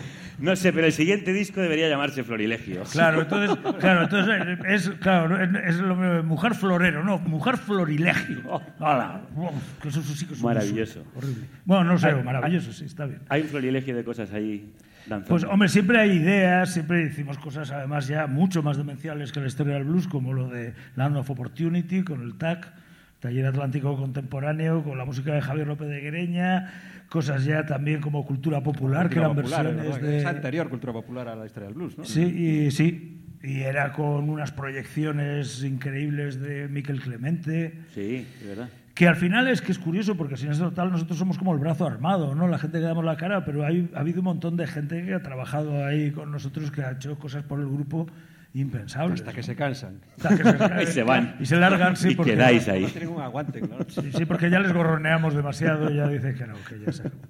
Bueno, y después de tantas cosas, ¿ha habido alguna vez que hayáis pensado, esto se acabó, o como dice esta canción, no hay banda?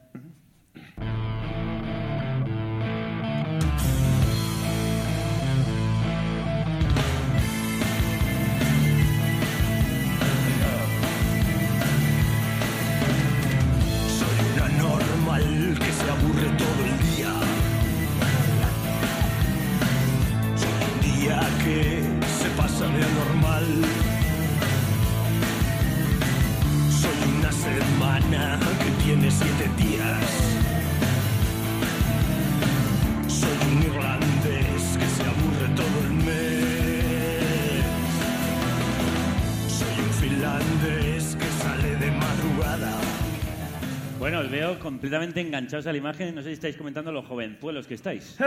Pues este disco En es de, el vídeo que estábamos viendo. este disco es de hace nada. Hace 10 O sea, años. tú, tú- tú has visto lo que hace este grupo con, nosotros, de cómo nos desgasta. Es una demostración palpable de que el paso del tiempo es que el Siniestro Total es un vórtice espaciotemporal y el tiempo pasa escopetado. sí. Mira qué chavalito, ¿eh? Sí, joder, es que estáis jovencísimos. increíble. Solo 10 años entonces. Un poco ridículos, ¿Cómo? pero sí que... No, Chavalitos no, ridículos, esto- pero chavalitos. ¿eh? ¿Quién era el que iba con pantalón corto? Tenéis un poco la cara de Ahí Andrés ahora. Jonathan. Poco Ya les- ya les gustaría, de- de- ya les gustaría, efectivamente. Andrés, ¿Ha habido alguna En vez? seis meses está así, como nosotros. Yo, yo antes era gordo, antes era gordo. Ahora ya, Joder, pues- eras gordito. Y tenías pelo también. y ahora ya, ya empieza a clarear por aquí. Claro. Bueno, ¿alguna vez ha habido ese momento de ya no puedo más, cerramos por cansancio, Hombre, la no hay es banda? que, no, la verdad es que el cansancio empieza a pesar también. Con, o sea, no pesan eh, los kilos, pesan los años. O sea, que, que bueno, que los kilos, pero que la que la que, mm, que sí que es cierto que hay algunas cosas que, por ejemplo, de- de- de una, una Les Paul pesa mucho. Comprate otra. ¿Eh? otra guitarra. Eh, Bueno, ya La tengo mía no esa pesa una- nada. no, ya lo sé, la tuya es de, de una nenaza. Y Yo ahí jodiéndome el hombro, tengo una luxación, una tendinitis por todas partes. Pesa mucho, claro. que pesa mucho. Bueno, pero esta es una Epiphone que da el pego y no. Pero bueno, ¿Alguna vez te has- tú, Julián, que llevas desde el principio, te has planteado, mira, entrego las armas, disolvemos esto? Hombre, la verdad es que es que ha habido momentos de decir, bueno, vamos a ver, hace falta respirar un poco, a lo mejor, y debe- debíamos haberlo hecho, hombre, nos, nos íbamos. A diario se lo plantea. De hecho, de hecho a diario. sí, levanto todas ¿no? las mañanas diciendo, bueno, esta mañana lo dejo todo, ¿eh? Ya está, se acabó. No, luego no. Es cuando acabas el concierto siempre. Ya, digo, no, ya lo ya después de este ya está, fin. No, pero luego nada, al final, nada, pues eso, es lo de las copas. Claro. Y me lié. Esta es la última. Esta es la última. No, pues no, al final va y no. Y, hombre, lo que pasa es que sí que hay, que hay una... eh, dices, bueno, pues venga, pues no, pues ya tal.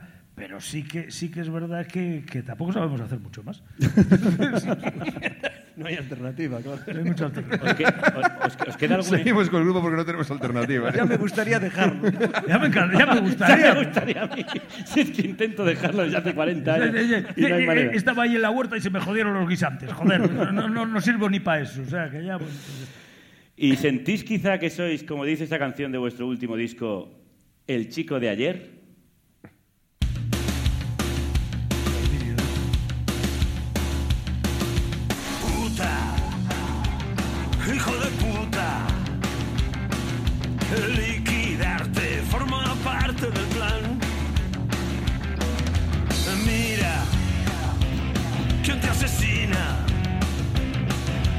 Tanta inquina es como coser y cantar.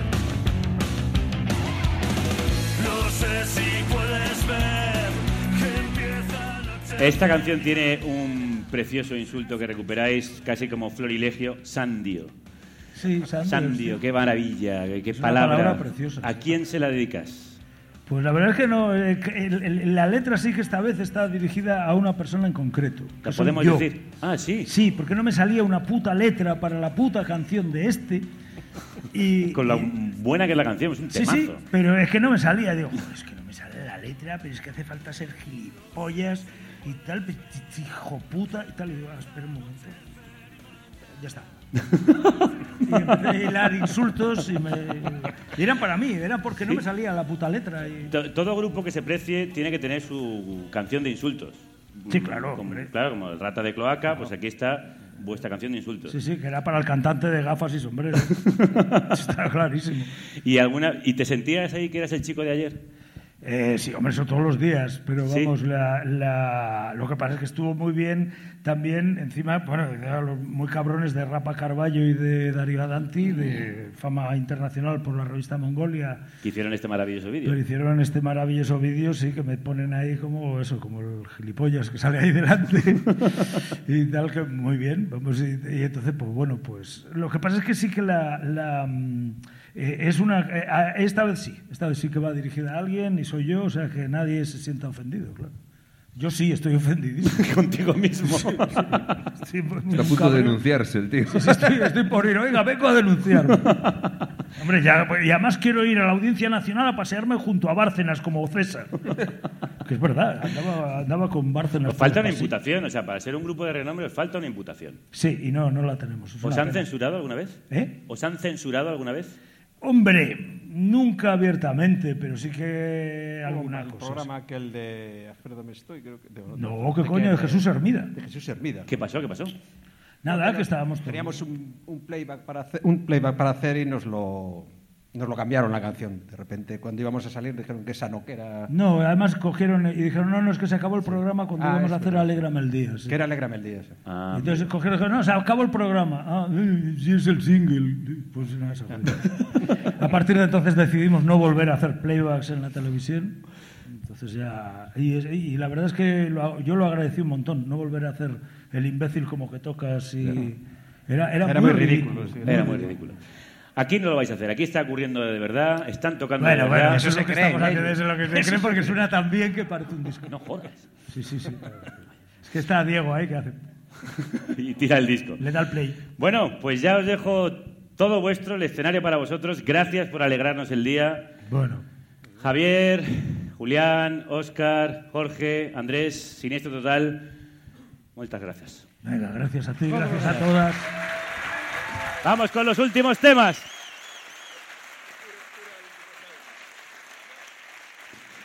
Siniestro Total, cerrando esta noche mágica en Santiago de Compostela. Que se te cae el sombrero, Julián. Solo faltaba que se me cayera como el otro. No, solamente decir que, que, bueno, que muchas gracias. Gracias, Javier. Ha sido un es un honor, un placer. Estamos encantadas. Esto es maravilloso. Este es uno de esos momentos mágicos en nuestra vida de artistas, pero tenemos que entrar dentro de también planteamientos serios, ¿eh? porque lo mismo que tu programa es un, tiene un planteamiento serio, muy serio y muy necesario. Eso, apuntaros ahí, ya sabéis. Bueno, pues nosotros descubrimos además cuál es la razón de todos los males del universo. ¿no? Bueno, pues la guerra, la peste, la muerte, en fin, todas esas cosas, los cuatro jinetes. El origen de todos los males está solamente en una cosa muy sencilla. España se droga.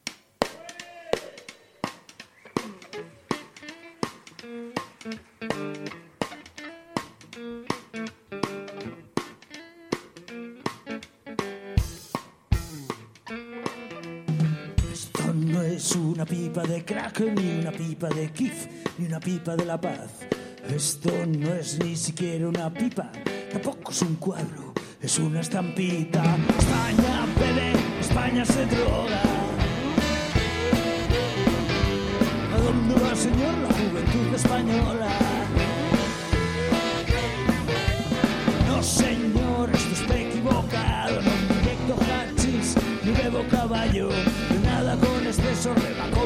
La droga dura lo que dura, dura. Hey, hey, hey. ¿A dónde va, señor, la juventud española? Hey, hey, hey. España bebe, España se droga. Con este imperio español no sale el sol. Mire señora que su niño llora, dele ahora mismo su metadona. Entérese de dónde son las reuniones, la asociación de hijos a favor de la droga. España bebe, España se droga. ¿Dónde va señor la juventud española?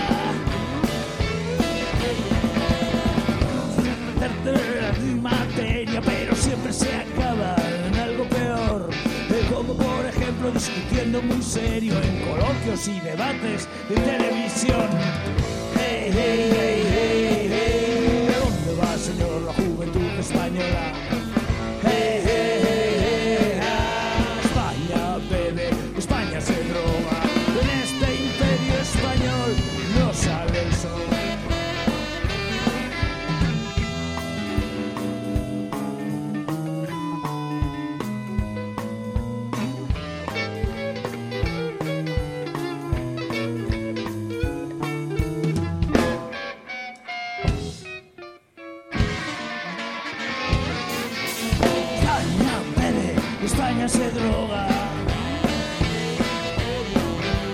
¿A dónde va, señor, la juventud española?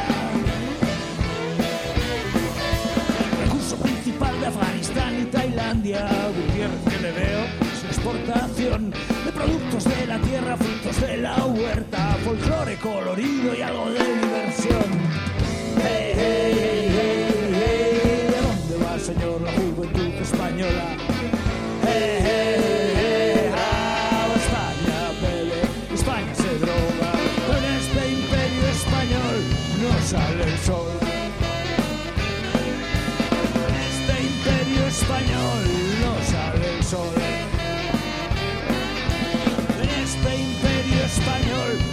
Sale el sol ni pa' Dios.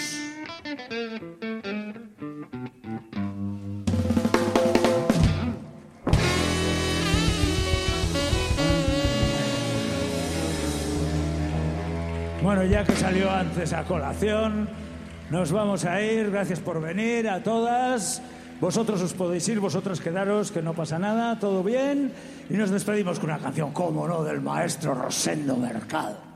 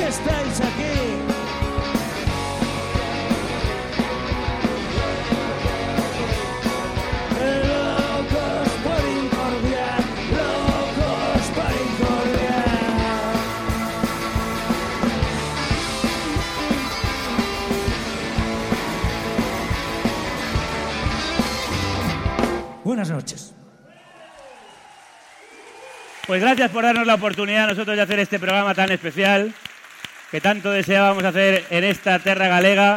Que sigáis por muchos años incordiando. Y ahora, pues vámonos camino de la cama, o mejor, camino de la barra, a seguir meneando el bullarengue. Podemos pasar por las fiestas a matar a unos cuantos hippies y también de camino por Terán para tocarle un poco la pirola a Ayatolá. Yo creo que así estaría todo. Yo doy las gracias desde aquí al gran equipo de Los Siniestro y al equipazo del Centro Dramático Galego, para los que pido un enorme aplauso.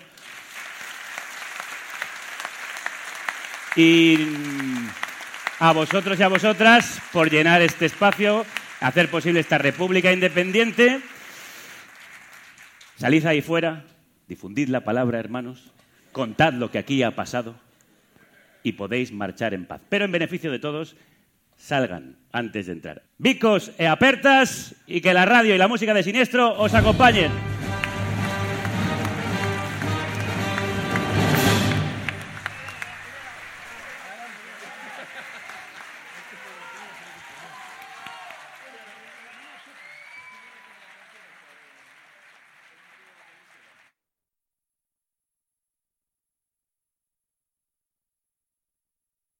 Hello, it is Ryan, and we could all use an extra bright spot in our day, couldn't we? Just to make up for things like sitting in traffic, doing the dishes, counting your steps, you know, all the mundane stuff. That is why I'm such a big fan of Chumba Casino. Chumba Casino has all your favorite social casino style games that you can play for free anytime, anywhere with daily bonuses. That should brighten your day a little. Actually, a lot. So sign up now at chumbacasino.com. That's chumbacasino.com. No purchase necessary. Group. Void were prohibited by law. See terms and conditions. 18 plus.